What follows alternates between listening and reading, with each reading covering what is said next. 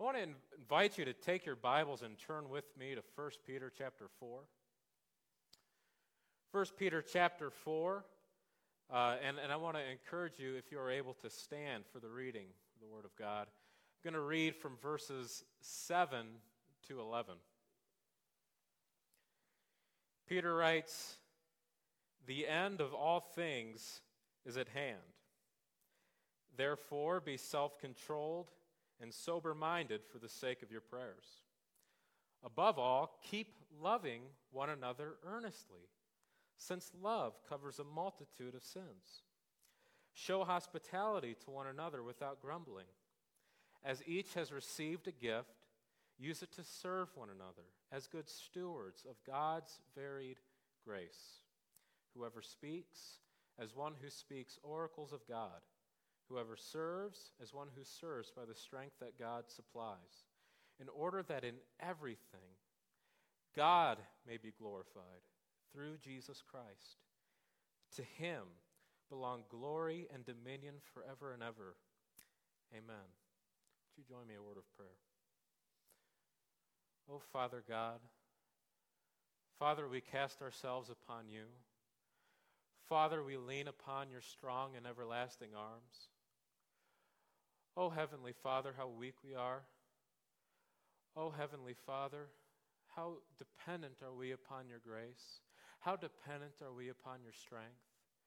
Father God, I pray that you would supply the preacher and you would supply his congregation tonight with, with your grace and with your strength. Father, that we would glorify you in worshiping you, worshiping you through the preaching of your word, worshiping you through the listening to your word. Father God, I pray that your Spirit would take these truths, would take the truths of your Scripture, Father, and that they would be implanted upon my heart, that they would be impressed upon the hearts of my hearers. Oh, Father God, let us not glory in ourselves, for it is to you that dominion and glory belongs. In Jesus' name, forever and ever, amen. Thank you, and you may be seated. Now, one of the things that you've been so often reminded of as we've been going through the first epistle of Peter, uh, I always try to encourage during Bible study that we remember these three rules, and those three rules are this context, context, context. Seems simple enough. And so when you look at the, the opening of Peter's epistle, you will notice that he addresses his readers as the elect exiles. Now, unfortunately, one thing that we have, or that I have neglected to emphasize, just because it seems rather obvious, is the fact that that, that phrase there, elect exiles, that is put in the plural. That is not singular. Now, that is very important. It's very important that we understand that. It's very important that I understand that. Why? Well, because Peter is not addressing the Christian as one who is an individual, as one who is a lone wolf, as one who is detached from others. No, he writes to the elect exiles, plural. And, and, and this really ties in to what he emphasizes in this passage of Scripture tonight. Now, we've talked about the importance of that phrase being exiles, being sojourners and strangers in this life. It should be no surprise to anyone in this room tonight that the Christian life was never intended to be easy. Okay? The Christian life it's not a free ride in a particular sense of understanding that. Christian life is not to be an easy life. We are to expect suffering, we are to expect hardship.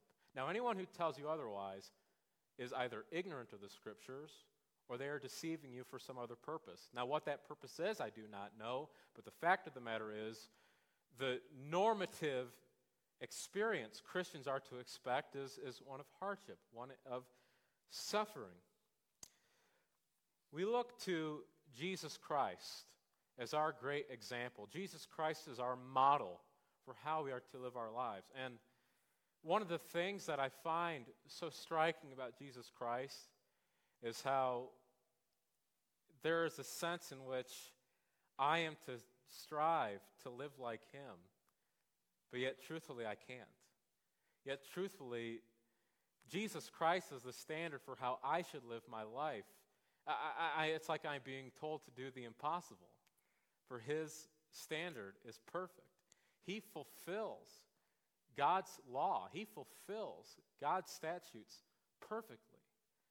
And, and I can't do that, and that afflicts me, and that causes conviction within my heart and within my soul. Yet, nevertheless, what am I told to do? I'm told to live like him. Peter describes Jesus as our example. And the word that he uses there literally refers to a person learning the alphabet by tracing it on a piece of paper. That is how, to the, to the nose, I am supposed to be following after him. And yet I can't do it. I can't do it.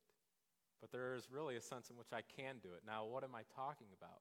It's because I don't do it in my own strength. I don't do it carnally. The ability to live like Jesus Christ does not come from me. And that is my great comfort, my great encouragement. It does not come from me, but it comes from above. John chapter 3, Jesus says you must be born again. And in, the original language, it's literally birth from above. It's a, it, it, it is a strength it is a power that comes from outside of me. You see, God equips me, His Spirit indwells me so that I can actually dream of, of fulfilling what it is I ought to do, and that is to live like Jesus. Now, Jesus, just as we suffered, He suffered greatly. He suffered far more greatly than I ever will. Why? Because I will never endure and experience the wrath of God. I, w- I will never do that. Why? Because Jesus Christ did it for me. What does that mean? It means he did it for me. It means he actually did suffer and endure the wrath of the Father so that I wouldn't have to. Now, that is a level of suffering that I don't need to experience. Here's what's so fascinating about that very statement, though. You see, because it's almost a contradiction. Now, it's not a contradiction. There are no contradictions in Scripture. But you see, as Jesus was suffering, what does Peter say? Peter says that Jesus was able to persevere through this because he continued entrusting himself to him who judges justly. He continued to entrust himself to the Father, knowing that his Father would vindicate him of his present trials. Now, if Jesus is my example, and when Jesus suffered, he continued entrusting himself to the Father. What does that mean? It means I need to continue entrusting myself to the Father. And what's so precious to me and what should be so precious to you is that God loves you. And not only does he give you grace, does he send the Holy Spirit to empower you, but he also gives us instruction. And he gives us instruction he gives us means of grace that we might, in our lives, continue to entrust ourselves to Him. Three things I want to mention. The first is this, and that is the Word of God. The Word of God, your Bible. Do not neglect it. Do not neglect it for a moment. Do not seek to find strength. Do not seek to find encouragement. Do not seek to find wisdom. Do not seek to find guidance or instruction anywhere other than the pages of Scripture. It can be so easy to want to do that. Why? Because our flesh hates Scripture. Our flesh, even when we are converted, there is still an inner spiritual warfare. So the first things he gives us is the Word of God. Second, prayer. I cannot tell you how important personal prayer is. I cannot tell you how necessary it is for everyone in this room to have that personal communion with God, to have that personal fellowship with Him, to have that personal relationship with Him. Now, the third thing he gives us, and this is what we really need to be talking about as it relates to tonight's passage, is he has given us the church. We need to recognize what a wonderful blessing the church truly is. Beloved, God has given us each other. He has given me you. All right? Congregation, you are a gift to me, and He has given you me. Now, I do not mean that in some arrogant sense, saying that I'm God's gift to the world or anything like that. I'm simply saying the fact that you and I can fellowship with one another as brothers and sisters in Christ is a blessing. It is a tremendous blessing. We draw near to God when we are fellowshipping with His people who are indwelt with the Spirit. Do you realize that every Christian worshiping here tonight is indwelt with the Spirit of God? And, and, and, and we are gathered to worship Him. Now, now, this is a marvelous thing. Yet, just like those other two things, studying Scripture, prayer, it's not only a gift, but it's sort of like a, a, talent. It's something that we are entrusted with, that we are to use. It's a responsibility that we have. We are in error when we neglect to take advantage of the Word of God. We are in error when we neglect to take advantage of prayer. We are in error when we neglect to take advantage of the local church. You know, I am convinced that, among other things, one of the most undervalued and overlooked aspects of the Christian life in our modern culture is the local church. You see, we do not care for the local church, we do not love the local church. But here's the problem. In the context of living the Christian life as an exile in a hostile world, Peter writes concerning the nature of Christian fellowship. If we are going to persevere through our suffering, we must acquaint ourselves with the local Christian fellowship. We cannot neglect this. And so, in verses 7 through 11 in chapter 4, Peter will be illustrating for us what that looks like. Now, in verse 7, he says, The end of all things is at hand. Therefore, be self controlled and sober minded for the sake of your prayers. Now, the way in which he introduces this topic to us cannot be overlooked. He says, The end of all things is at hand. Now, really, there are two things being communicated there. Uh, the first is simply that time is running out, time is of the essence. And the idea of the end of all things being at hand communicates the coming judgment that accompanies that. This, th- these are the things that Peter is communicating to us. Time is of the essence, time is running out. Every moment passed is a moment lost that we can't regain.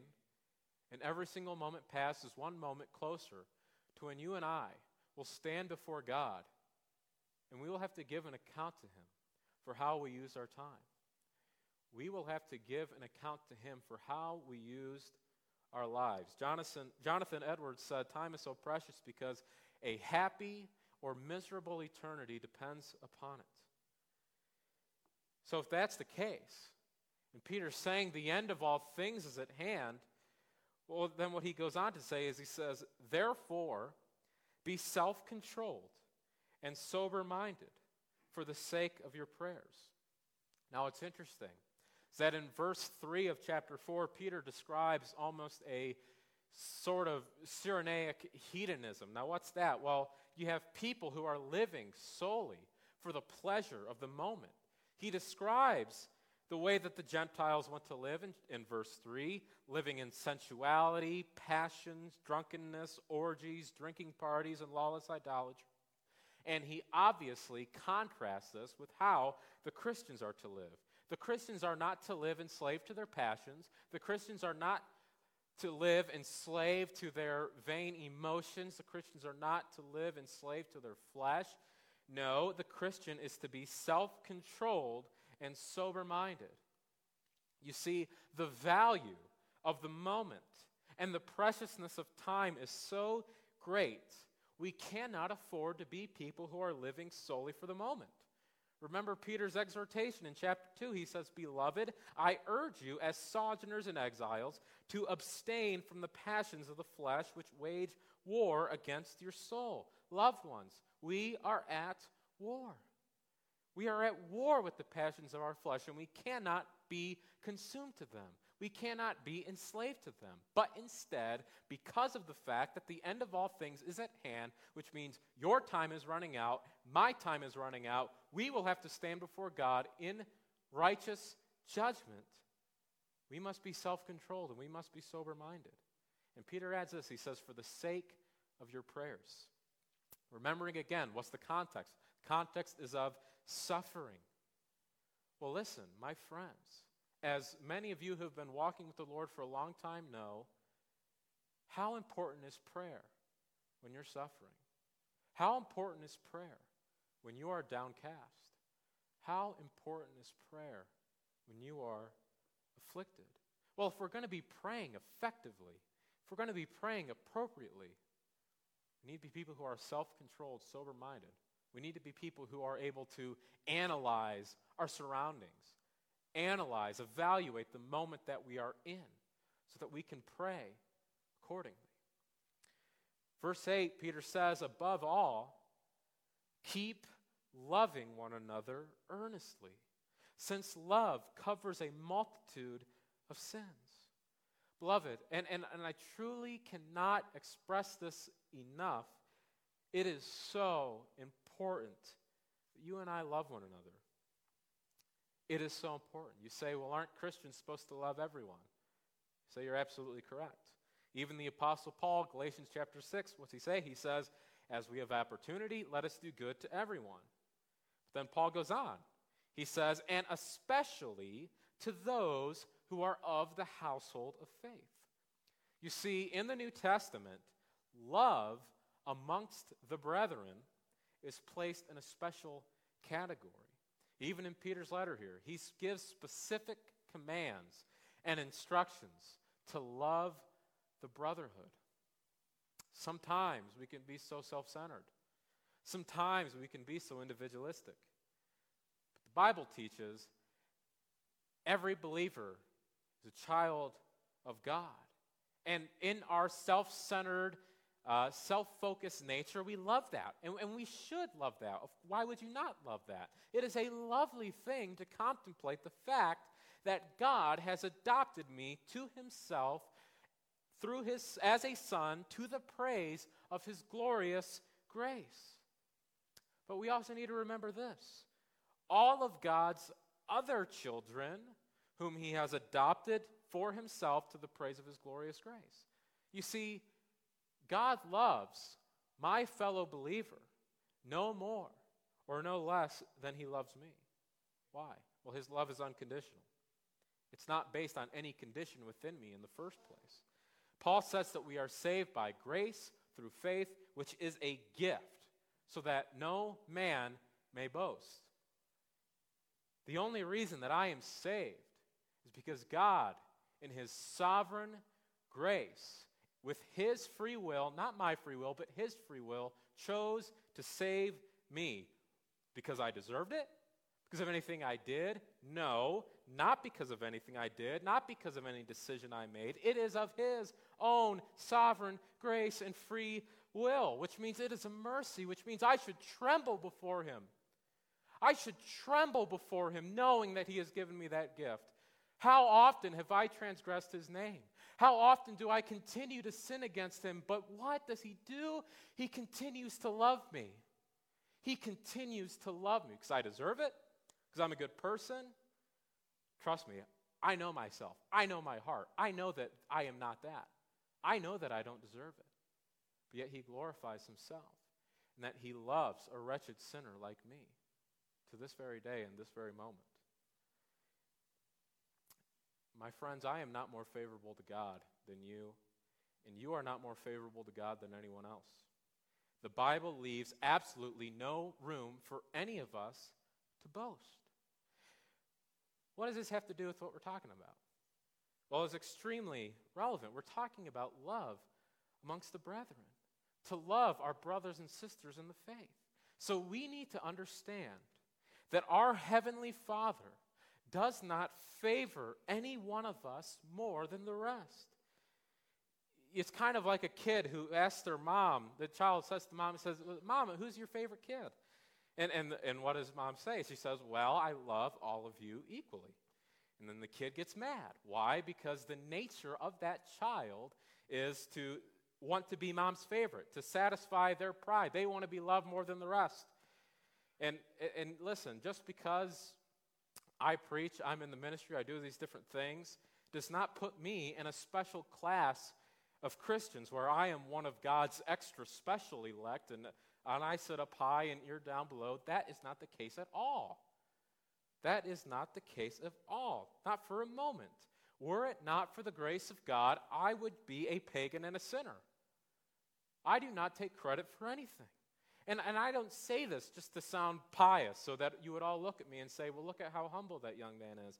It's not, it's not why I'm saying this. I'm saying this because I genuinely know my own heart and my own weakness. Well, what's, what's your point? Well, the point is this.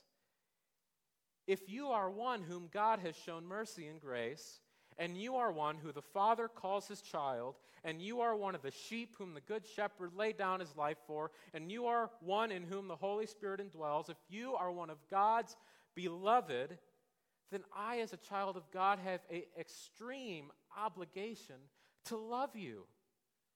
To love you, to, to see you as more important than myself, to put your needs, to put your interests before my own.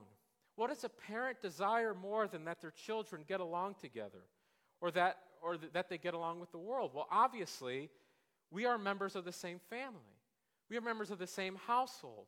And so, before we can talk about loving the world or doing good to the world, friends, we need to love each other.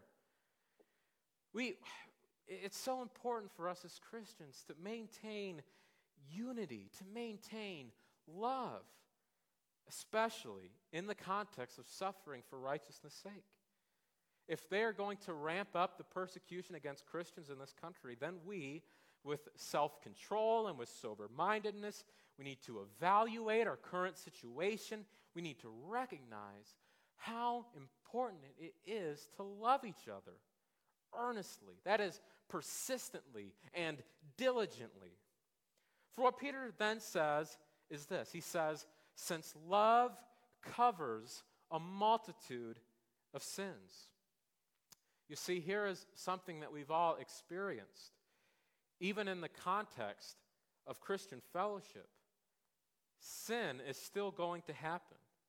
Sin is still going to be present. Why? Well, even though we, are, we have been born again and we are new creations in Christ, we're still dragging around our flesh. That's why Peter tells us to, as sojourners and exiles, abstain from the passions of the flesh which wage war against your souls. What does that mean? Does it mean that you become saved and therefore you're sinlessly perfect? No. What it means is that when you're saved, you are now enlisted in a battle. You are at war. You are at war. You are presently engaged in a spiritual warfare between the spirit and the flesh. And, and, and any Christian who is not engaged in that battle I see no scriptural reason to call him a Christian at all. One of the things we must remember to do is that when others sin, especially when it is one of our brothers or sisters in the faith, we must be willing, we must be ready to forgive. Why? Well, this is how love will cover a multitude of sins. You say, well, that's not easy to do. I know it's not easy to do. It's impossible to do. For to acknowledge it's impossible to do. Because the strength to do it does not come from in here, it does not come from within you. Don't listen to the, the, the self help gurus and all that nonsense that, you know, seek yourself, find yourself, find the power that's within. It's not in you. Do not look inside your heart to find the strength. Do not look inside your heart to find the power to live the Christian life. Why? It's a gift from above. A man can receive nothing unless it's been given him from heaven. It comes from God. He equips me, He empowers me, He strengthens me. I can do all things through myself who strengthens me. No, I can do all things through Him, Christ who strengthens me. That's what's so important. So I need to love my brothers. I need to forgive my brothers, for love will cover a multitude of sins. Now, many people, and I think it's appropriate, think Peter is making an allusion to the 10th chapter of Proverbs, Proverbs 10 12, in which we read, Hatred stirs up strife, but love covers all offenses. You see, when someone sins against us, how we respond to that will determine much of how that situation will continue. Getting angry, scornful, becoming hateful, unwilling to forgive. What's it going to do? That's just going to increase the negativity and the animosity, and things are only going to get worse and worse. Like a snowball rolling downhill headed for hell. Just bigger and bigger until, in the end, what? We're all defeated. That's not what we are to do, loved ones. We are to love one another in Christian fellowship. For love covers a multitude of sins. If someone sins against you and, and you are forgiving, you will be able to get past that. Okay? You, you will be able to move on. Now, you have heard it said, uh, forgive, but don't forget. Well, that's not a Christian principle. Jeremiah prophesies this. He says, The Lord will forgive their iniquity and remember their sin no more. Now, does God forget our sin in the sense that his memory is faulty or he's not omniscient, he's not all knowing, or anything like that? No, it's not the point of the passage. The point of the passage is that is simply when God forgives us, it's as though our sin never happened. It's been dealt with on the cross once for all. You say, but I feel like I still need to do something. No, no, it's been dealt with on the cross. And, and our forgiveness, our love for each other, should model the love that God has shown us. You can't say that you've forgiven someone and, and months later you're continuing to bring it up. Okay? You are to forgive that person, for love will cover that sin, get you past that sin. So you're not dwelling in that sin. You see, the gospel is, is, is a message of redemption. It's a message of taking you from where you're at and bringing you out, bringing you somewhere higher. Now, I don't mean that in a fleshly sense. I don't mean that in a worldly sense. I mean that in a spiritual sense. So in verse 9, continuing down our list, we read, Show hospitality to one another without grumbling. Now, this verse almost increases in its intensity when we reflect upon the historical context. You see, Peter is, writing in a day and age when lodging was not something that was readily affordable, and, and when the gospel was being spread, it was being spread by men going out on foot, and so on and so forth. And so, when Peter talks about hospitality, he doesn't just mean getting you a cup of water, setting a napkin before you. No, he means the literal idea of opening up your home and allowing someone to stay there for a day or two. So then he says this he says, without grumbling. Now, for most of us, although it may not always be true, we wouldn't be too concerned with grumbling over simple acts of kindness, simple acts of hospitality, that type of thing. But to open up your home to someone and, and allow them to stay there, that, that, that is a, a greater extension and, and outflowing of the love that we are supposed to be showing to our brothers. So Peter continues his list of admonitions for the Christian community. In verse 10, he says, As each has received a gift, use it to serve one another as good stewards of God's varied grace. Now, the word gift there is the word charisma, from which you get the word charismatic. It's the same word that's used in 1 Corinthians 12 and Romans 12 when Paul is discussing spiritual gifts. And certainly the context, what Peter is saying here, suggests that he's using it in the same way. So the first thing that we need to recognize is that Peter says, as each has received a gift. So, what is a plain observation to make based upon this text? That each Christian, every single Christian, has received a gift, a spiritual gift, a charisma. Well, what's a spiritual gift? Wayne Grudem defines a spiritual gift as any ability that is empowered by the Holy Spirit and used in any ministry of the church. Now, that is obviously a broad definition there, but I believe it's an appropriate one. if you've ever studied this topic, one of the things you will quickly realize is there is not in the New Testament one complete list of spiritual gifts. There are a number of places where spiritual gifts are listed, but no two lists are identical. But what we always find is that a spiritual gift is that which is given by the Holy Spirit specifically, and here's what I want to emphasize for the work of ministry in the church. Notice what Peter says immediately after he says, as each has received a gift, he then says, use it to serve one another. Now, right off the bat, we need, we need to say something. What Peter is admonishing us towards can only be accomplished in the context of the local church. There's, there's no other way around it. It also means that the church should not be a, a one hour on Sunday, rush in, watch the service, make sure you're out of there by noon type of thing. You should not have a consumerist mentality when it comes to the local church. It's not about what can the church do for me. It's, it's more so how can I minister to my fellow brothers and sisters in the faith? Christian, you have been gifted by the Holy Spirit to serve and minister to your local fellowship of believers. This is so very important because it can be so easily and readily neglected. There are some people who want nothing more than to be like the mega churches where you walk in, they put on a show, and it's just, just this really incredible experience.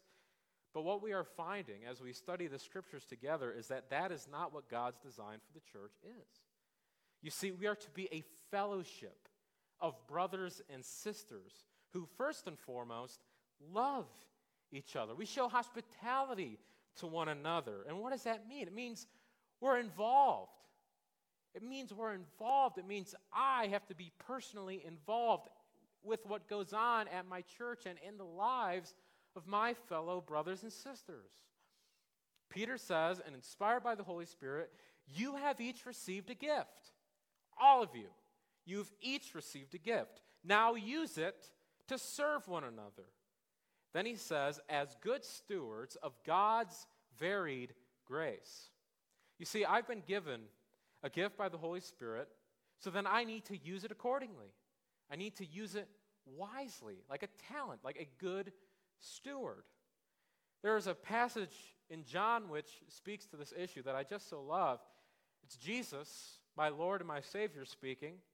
And he says this He says, If anyone thirsts, let him come to me and drink. Whoever believes in me, as the scripture has said, out of his heart will flow rivers of living water. And then John adds his inspired commentary saying, Now this he said about the Spirit, whom those who believed in him were to receive, for as yet the Spirit had not been given because Jesus was not yet glorified. Now, you can break Jesus' statement there into two parts. The first part is the invitation. If anyone thirsts, if anyone thirsts, come to me and drink. This is an invitation to believe in him. John uses that same terminology in other parts of his gospel. Coming to Jesus means believing in Jesus. Come to Jesus. He will give you living water. But the living water which Jesus gives is not just for you to selfishly enjoy for yourself. He then says, and this next portion is, is what you have to offer, what God will do through you. He says, Whoever believes in me, as the scripture has said, out of his heart will flow rivers of living water. You see, when we taste what it is that Jesus has to offer, when we are raised to spiritual life, we don't simply enjoy the blessings for ourselves as though it were some sort of private thing. But God will so work in us that out of our hearts, and the word that John uses does not refer to the organ that pumps blood in my chest, it refers to my innermost being. Out of my innermost being will flow rivers of living water. As each has received a gift, use it to serve one another as good stewards of God's varied grace. Verse 11, he said, Peter says, Whoever speaks, as one who speaks oracles of God. Whoever serves, as one who serves by the strength that God supplies, in order that in everything God may be glorified through Jesus Christ.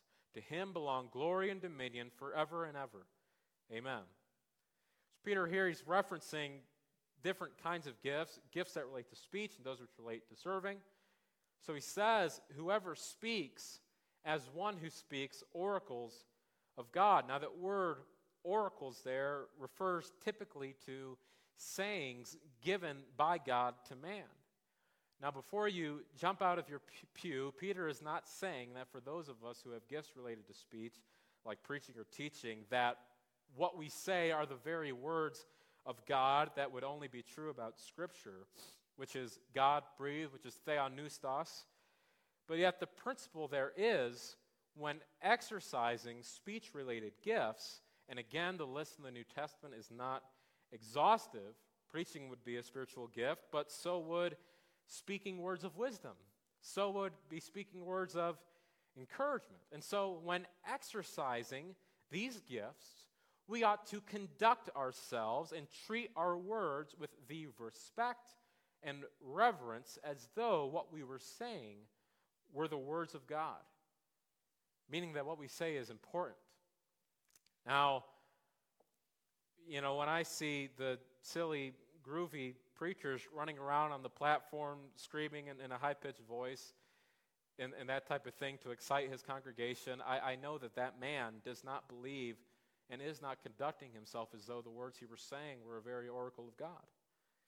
Yet, in the same way, for those of you who are gifted with speech gifts that are not necessarily public, they're not preaching, they're not teaching, but you have a, a, a more private one, when you exercise that gift, there, there's to be a sense of reverence there so that the person that you are talking to recognizes what you're saying is important, that it should be listened to. Now, the next thing Peter says is whoever serves as one who serves by the strength that God supplies, in order that in everything God may be glorified through Jesus Christ. Now, again, very broad category here, but the key principle is this as you serve, conduct yourself as though the very strength in your arms was given to you by God and God alone. After all, that's why we call them spiritual gifts. Why is this important? Because even when we are converted, our flesh remains with us. So that even the very best deed of the very best man as a son of Adam, there will remain a pound of flesh. And so sometimes, even when we do good things, when we do selfless things, there's always a little bit of sin in there somewhere. There's always a temptation, perhaps, maybe to become proud. You, you know, look at how great I am. And I got out of my seat to walk over there and, and hand him a napkin. You know, Peter recognizes this danger. And so when you serve, you ought to serve as by the strength that God supplies in order that in everything God may be glorified through Jesus Christ. In other words, when you serve, the goal should be not to bring attention to yourself, not to glorify yourself, but that God would be glorified through Jesus Christ. Not you, not I, but God. And so then, after this passage, which is filled with exhortations as to how the local Christian church is to operate, Peter ends with this sort of doxology. And I hope I'm not being irreverent as I say this, but when I see these doxological passions eh, or portions of Scripture, I just imagine Peter sitting there, pen in hand, just becoming consumed with the filling of the Holy Spirit and overpowered by his love for Christ that he just can't contain himself and he needs to get this statement out about the loveliness of God, saying, To him belong glory and dominion forever and ever. Amen. So then, this would be a very fitting place to close tonight's message. I know I sound like a broken record, but I'm going to continue to say it, so hopefully it will stick with you. Peter is writing to a Christian audience that is experiencing hostility for their being Christians. Hostility for their being Christians. And so he wants to give us instruction on how to suffer for righteousness' sake. And so what we see right here is a lovely passage on the beauty and importance of the local church. Now, the purpose for all this is simply and singularly to give glory to God. You see, when we talk about the importance of the church, it's not the church for the church's sake. Okay, it's not the church for the church's sake, but it's the church for God's sake, to give glory to Him. Soli Deo Gloria. And, and as we leave here tonight, let us strive by the grace of God and the power of the Holy Spirit to do all things to His praise. For to Him belongs glory and dominion forever and ever. Amen. I want you to join me in a word of prayer.